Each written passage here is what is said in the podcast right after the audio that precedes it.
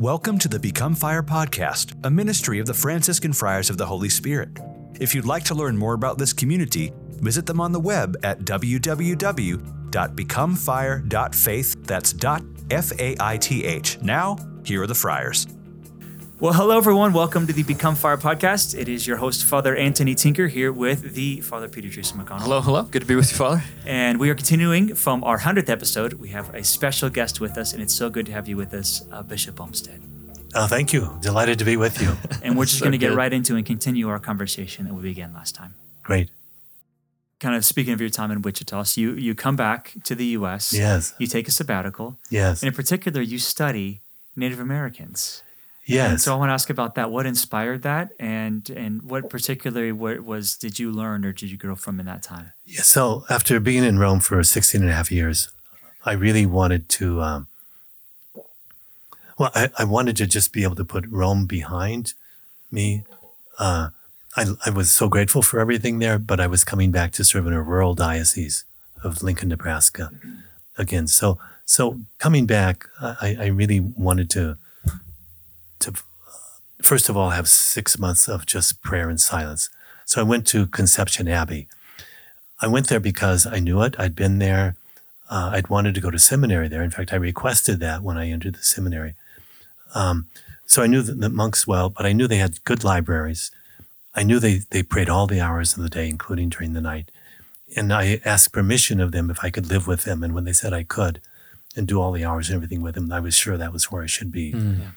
Um, I asked, once I got there, I asked if one of the, them would be my spiritual director. And I asked another would be my mentor in terms of what I was reading. What just happened that he had just gotten back from being a missionary in Guatemala. So he'd worked with Indians. Mm-hmm. Uh, but I also had an really you know, interest in Indians because the Italian people had a fascination with American Indians. Yeah. Yeah. And a lot of the spaghetti westerns were Yeah. filmed Yeah. in Sicily and in other parts of Italy. Um, so that made me want to know more really about them because I really had not done a lot of reading before. So I, I dedicated two hours every day to Native American things. Wow. And then I could talk with this priest about it, this monk about it, um, because he really had firsthand experience of it. So that was really, really helpful to me. Yeah. And it made me realize that there's such difference between tribes Yeah. um, and a difference between tribes that were in those areas where they they were all driven off of them and and like in Kansas, Nebraska, where I grew up, and here where you have people still living in the areas where they their ancestors way back lived. Yeah. So I learned a lot of things like that about it. But it, it did it it made me feel um, more eager to, to have a chance to minister to those who were Native American. Yeah. Oh, wow. yeah. Oh, and then you were uh, assigned in the diocese for a brief time, and then became a rector. Is that correct? Correct. Yes, so I came back from Rome after my six months in the monastery. Then I was a, a pastor for three years Okay. in Seward, Nebraska. So it's only three years I was a pastor in a parish. Glorious. And how was that glorious. time? it was wonderful. And if you haven't had a chance yet to be a pastor, it, it just is such a glorious, glorious thing. Yeah. So all all the you know the weddings, the funerals, the uh, first communions, confirmations, all of those things. I had four nursing homes. Wow. Uh, so every every Wednesday, I visited all those nursing homes. I had mass in one of them and took communion to all the others. Um, really loved doing that a lot, and was convinced that we had a we have a um, a gold mine in the prayers of those who are older, the elderly. Yeah. Um, Yeah. so um, I would give a certificate to every one of the elderly who would pray for vocations. Hmm.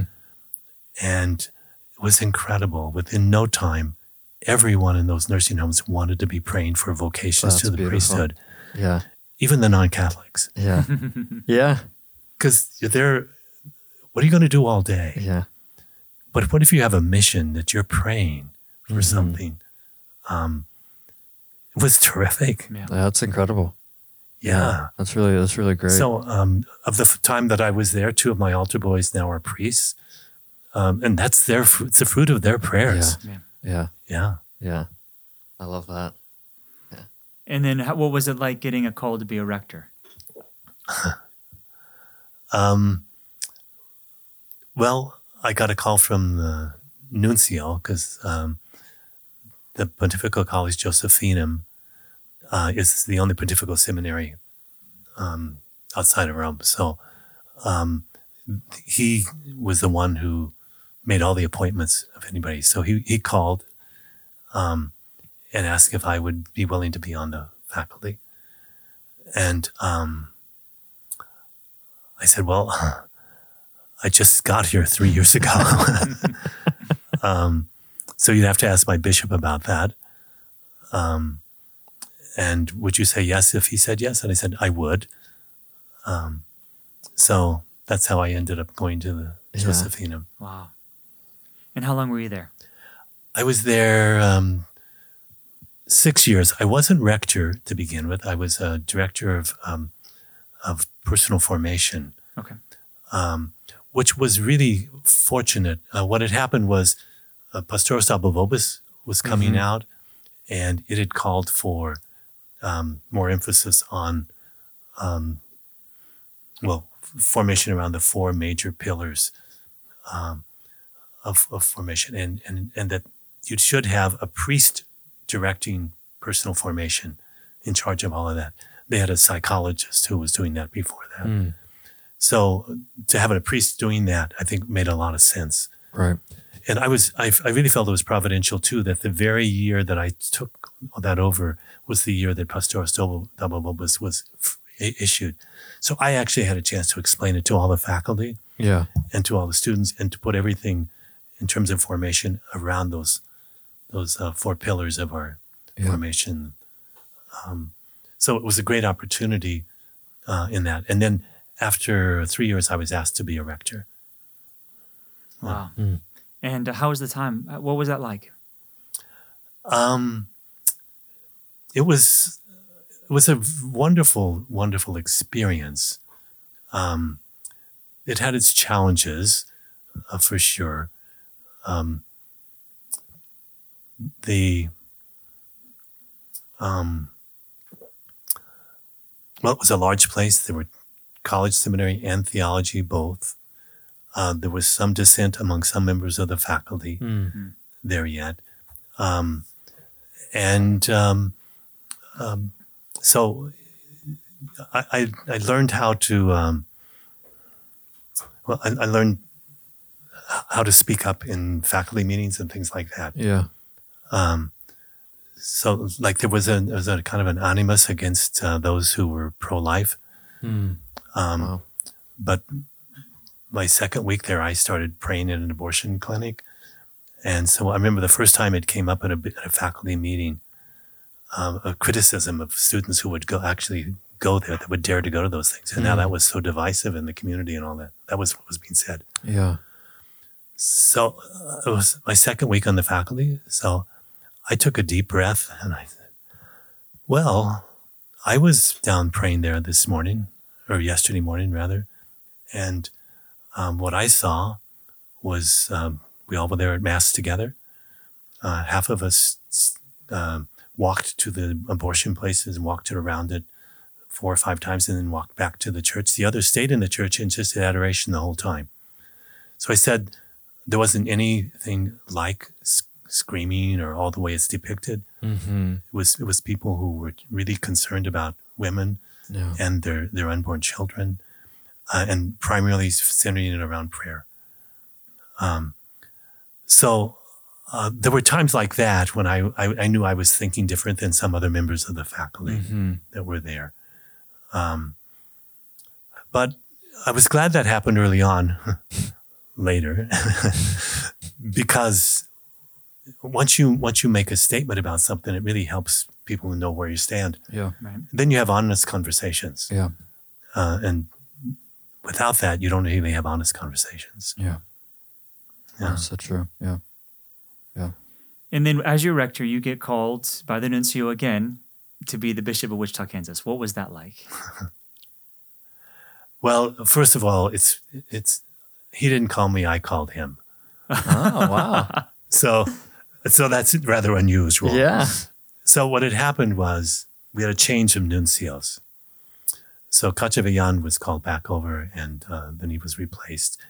And the new nuncio, uh, he was the one that I had to contact to get faculty members appointed.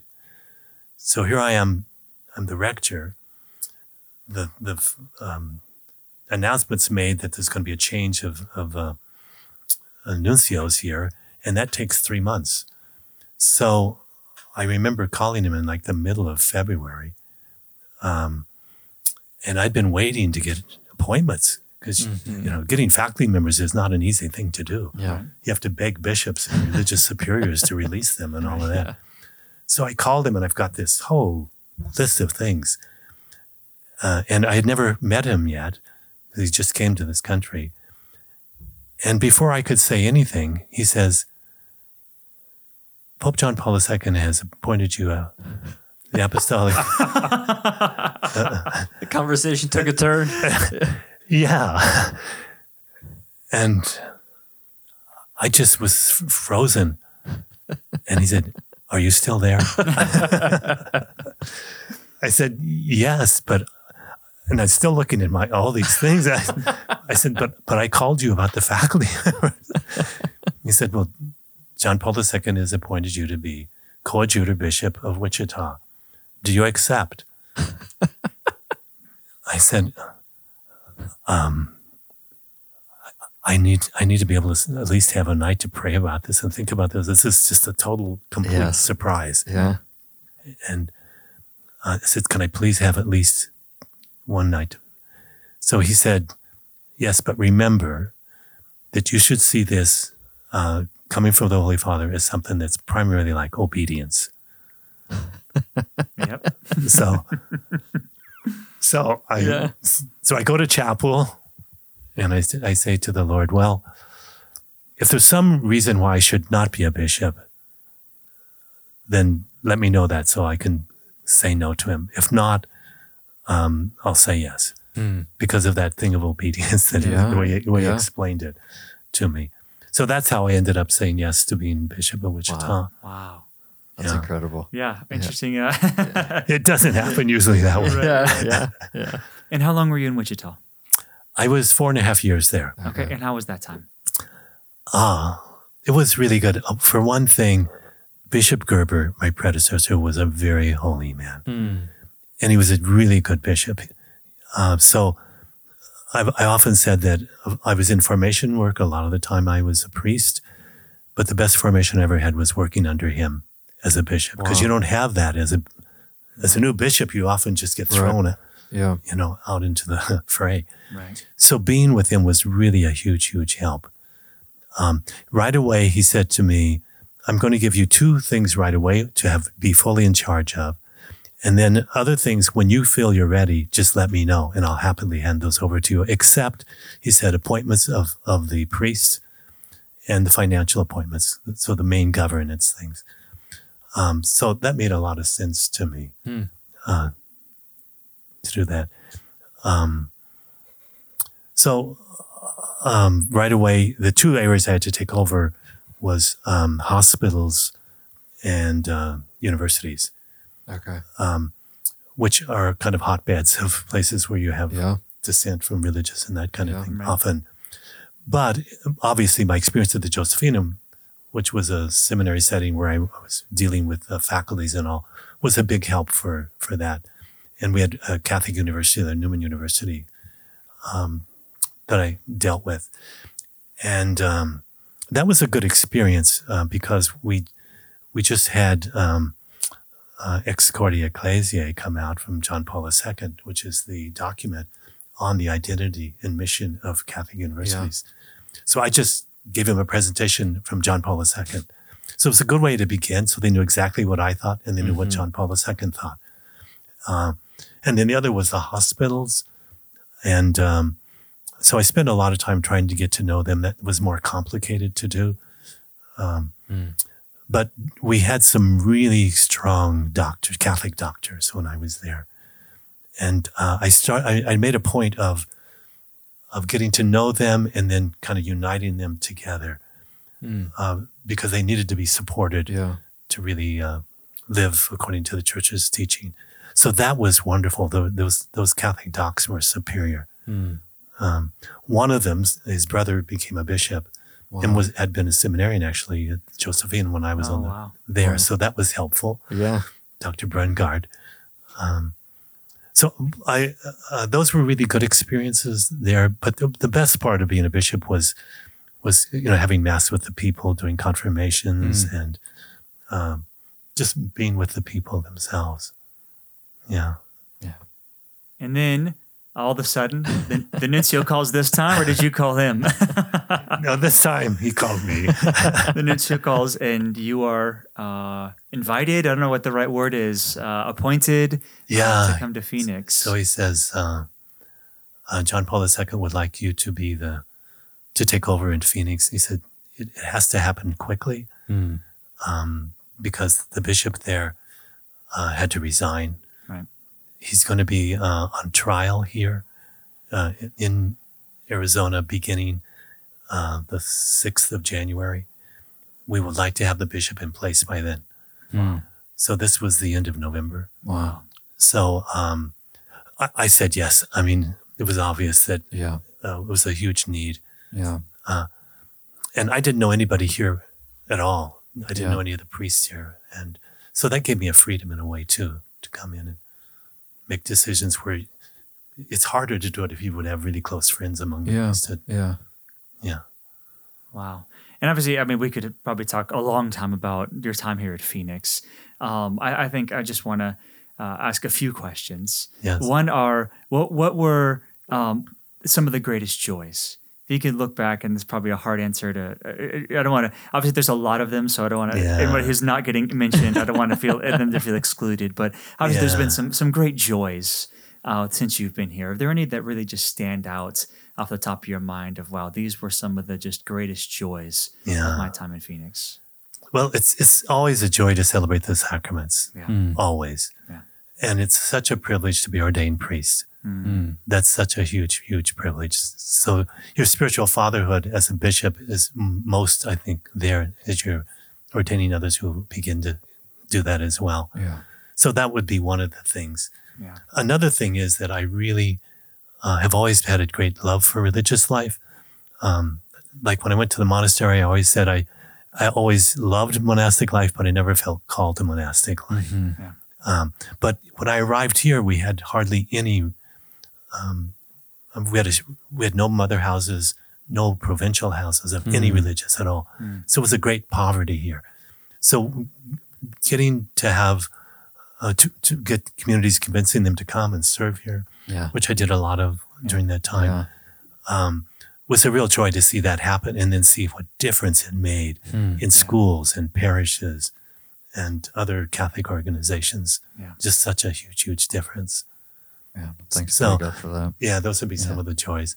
Well, speaking of, of the sacraments, you you've made a, a decision that I'm pretty, pretty sure every Christmas and every Easter you would celebrate Christmas and Easter Mass at prisons. That's correct. What, what led to that decision?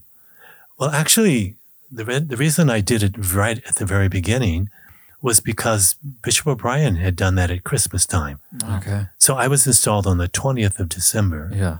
and I was told that it's what he did. So I said, Great, I'd love to do that. Yeah. When I was rector of the seminary in, in, in Ohio, I used to go up and hear confessions in Spanish at a local prison there, where they had a great chaplain, but he didn't know Spanish. So that had made me very familiar with going into prisons and all. And then when I was bishop in Wichita, I did a lot of work in prisons, including doing retreats in prisons. Mm. So uh, knowing that he had been going there made made so much sense to me. Yeah. Yeah, and there's hardly a harder time to be in prison than Christmas Day Wow. because you're not able to be with your wife and children, Yeah. um, or your husband, Yeah. whatever. hmm Um, Yeah. so it's really, really a tough day for them. So I, I really, I've always kept that up. Yes. Wow. Um, and then uh, just a personal interest, because just on the sacraments topic, there's certain things a bishop can do that a priest can't do. One of those you mentioned uh, ordaining others, but one is consecrating an altar. Can I just ask what it's like Yeah. to consecrate a church and consecrate an altar? Yeah, that is that is a great, great um, gift, blessing to be able to do. um, the rite itself is so full of um, nuptial language. Wow. Um, and so, because the altar is the place of sacrifice, Yeah. so it it's where where the bridegroom lays down his life for the bride Wow. and all of that, and the, the prayers call all of that to mind. Hmm. And then all the use of the incense rising up uh, from there, and all of the you know, use a, a large amount of the uh, chrism Yeah. um, so that the aroma fills the whole. So you not only have the the incense, but the aroma as well. And then the other thing is, uh, which I'm so so grateful for, is that so many of our pastors have really worked hard to build beautiful churches Yeah. Hmm. or renovate other churches and improve them. Yeah. What that's a great gift for the, for Yeah. the people Yeah. themselves. And and I've been happy to see it happening on the Indian reservation as well. Mm-hmm. We're so grateful for that happening. Amen. Amen. And speaking of religious and the native reservation, uh, so a part of your time your Bishop, was you know um, getting a new religious community, a new uh, cleric public association of the faithful, the Franciscan Friars of the Holy Spirit. And I just want to get your perspective on that. Uh, I know for for me, meeting with you on April seventeenth of two thousand fifteen is a, a day I'll never forget. But uh, I, we- I would like to hear it from your your side of the story, your brain. What what is like having this group of uh, you know ragamuffins uh, make their way into your your office on April seventeenth, two thousand fifteen. Well, I really had a deep sense it was an answer to prayer. Mm. Because I've been praying that when Father Rice, because he was, we knew his, he was Right. turning 75 Yeah. and his religious community would not allow him to stay on in leadership or at that, at that stage. Right. So that was going to be happening. It seemed like, you know, I've been praying for a religious community to, to be on the reservation, but I never realized how close it was going to be, that I would need that because when he said he was going to have to retire, and it broke his heart too because he loved Yeah. working with the Yeah. native Yeah. people, Yeah. and he was such a great example. And he was a missionary himself. Mm-hmm. Um, so then to have the group of you show up, um, there was something exciting about it. Yeah. Uh, how all of it came about and all was a little confusing, but but still there was something because it was a. I mean, one of the key things was evangelization of the native peoples, Mm-hmm. and for me that was exactly that was the the prayer I was always praying that we would have somebody to do that. Mm-hmm. Yeah, so it, it sounded like God was very much at work in all of this. Mm-hmm. But you know, when God is at work in it, the devil isn't happy about that at all. Yeah. So uh, you, you can be sure that there's going to be hardships that are going to come, Yeah. and the, the devil is going to throw all Yeah. kinds of confusing Yeah. Yeah. things within it. Amen. I'm just going to kind of randomly throw a lot of questions, and I'm asking Father Priest Sure, to do the no. same. Ones that I'm interested in, Yeah. ones that hopefully the people are interested in. But you have had the privilege of naming each of us Yeah. um, Yes. so far in the community. What is that process like for you? To first sit down. So for those who don't know, we present three names to to, to Bishop, uh, and then he would read through those names and he would pray through them, and then he would make his decision. And sometimes he would take a man's first choice, sometimes it's second, sometimes it's third, really depending on on the men. Um, what was that process like for you to first first sit there and hear those names, and then to pray, prayerfully make that decision? Well, it's a big thing. I mean, our names are very important to Yeah. us. Yeah. And to get a new name, I think, has a lot of meaning for religious life. Mm-hmm. I realize that a lot of communities don't do that now, but I think there's a lot of meaning to it. So, Mm-hmm. um, so it's it's not something I took lightly at all. I also really like the fact that uh, from the beginning, you yourselves would think about what might be a name that you would have an interest in, Mm-hmm. and even write out the reasons for that, and then come and speak to me about it. That was really helpful, Yeah. um, because I think we always think of not only the name we'll, we'll have ourselves, but who are the patron saints here that, that's going to be praying for us, and that that inspires us in that, and um, and- and then to hear you talk about why you put these down, like I still remember Father Peter Teresa, Mother Teresa of Calcutta. Yeah. That um, I'll never forget that. Please walk us through walk us through that Yeah. since he's here with us. So, Yeah. so tell us about that experience. well, you know, because I had met Mother Teresa, and Yeah. because I just had such a love for her, Yeah. and serving the poorest of the poor, Yeah. coming to serve the native peoples who who have poverty, as every culture has poverty. It just made sense to me that it was there. But the fact that it already had a great meaning to you. Yeah. Um, so I had no doubt that was going to be somewhere in your name. Thanks be to God. Thanks be to God. Yeah. yeah. Yeah. um, with yours, Father Anthony, was the fact that um, your your father um, is is he Michael Anthony? It's John Anthony. John Anthony. Yeah. So that was very significant, and Antony, tying all the way back to the the great uh, father of monasticism, Antony in the in the desert. Yeah. Um, that made so much sense to me too. I love the combination with your dad and with Mm. uh, Anthony. So it's it's just sitting with that and saying, does this does this sound like something that the Holy Spirit's moving them Right. to propose to me? Yeah. Um, so yeah, that's kind of how it works. Oh, that's beautiful. But it's it's it's an exciting time in a way. Yeah. Yes. Very exciting. Yeah. Yeah, it is. Yeah. Yeah, and sometimes it's hard for parents. you guys Usually would it's know that for well. parents. yeah. Yeah. Yeah. That's great. And then you've also had just the great privilege, and we've had the great privilege of you celebrating our our vows and receiving the vows for for the members of our community and and I'm sure, you know, laying your hands on a young man and ordaining him and anointing his hands, but then having the experience of of having a young man put his hands into your hands and embracing his hands like that and then, you know, receiving his vows on behalf of God and the church. What what has that been like for you as, as a bishop? Because I don't think not all that's not something all bishops get to experience. Yeah, it's it's a great great privilege.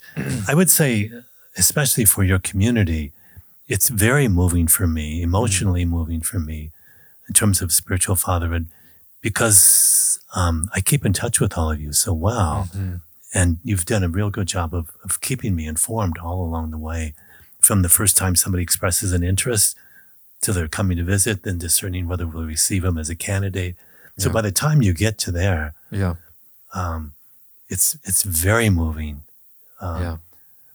and uh, just uh, you know you, you're aware that history is really shaped by God working through religious, Hmm. and um, every one of these religious started at one day when they made their vows. Wow. Uh, Yep. So the, that whole notion of the vow, you know, before God, um, is so powerful. And in an age when there's so much disobedience and not an appreciation of of being true to one's vows, Mhm.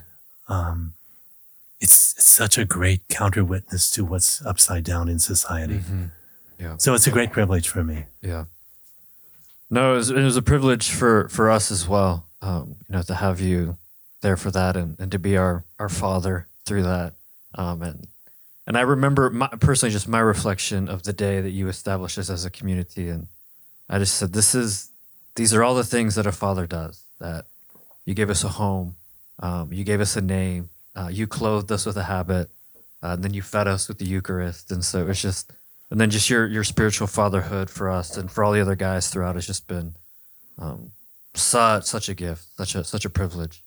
And I still meditate upon your homily from that day, from uh, a quote from Flannery O'Connor Yes, that saints are odd, yes, you know, uh, O D D and A W E D. Yeah. yes, and uh, and that we have to be odd, you know, in both of those ways, uh, from you know, in the midst of this world. Yeah. I think is you know such a such a, a beautiful reflection upon religious life. hmm Well, I love Flannery O'Connor.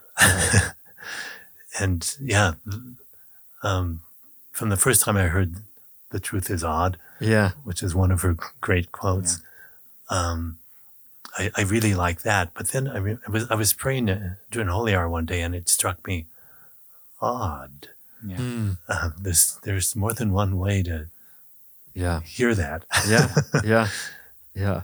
yeah. And Yeah. both make a lot of sense for Mhm. especially religious life. Yes. Yeah. Yeah. well, I also find it providential that I mean you, you you didn't even know, but there you were in Rome deciding on a doctorate dissertation, kind of going back in time, and you said, you know, I'm going to study religious life. Yes. you know, and the and the canon law and religious life, which as a diocesan priest, you know, wouldn't, you know, not necessarily applicable, but at the same time, the Holy Spirit was inspiring, and you just knew.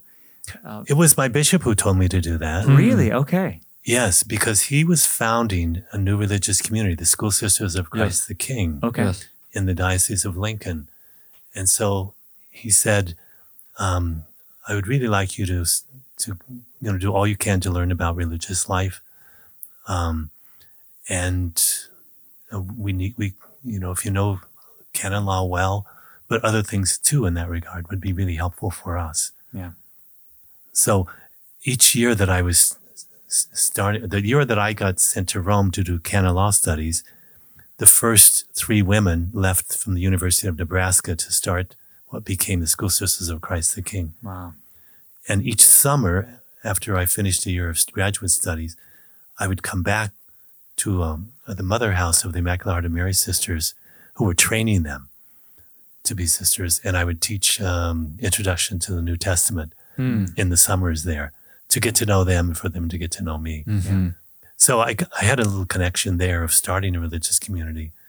Um, I wasn't starting it, but I was Right. helping Bishop Flavin to bring that into being. Wow.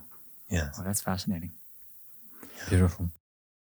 Uh, thank you, everyone, for listening to our 101st podcast. It was a blessing to have Bishop Olmsted on here for, for these two episodes to hear his story um, and hear all about his vocation, his time as bishop, and hear about Father Peter Teresa's name. So, uh, Yeah, God amen. bless you, uh, Mother Teresa, uh, for your intercession upon Thanks us. be to God. Um, and again, please subscribe to our podcast. Um, please share our podcast, and please uh, come to our website, becomefire.faith, and sign up for our uh, our email. Please like our podcast um, and, uh, and and and and hear more about us and our community, especially once again, any young men. We would love to hear from you uh, to learn more about our community, our ministry, and the ministry we're doing with the Native peoples.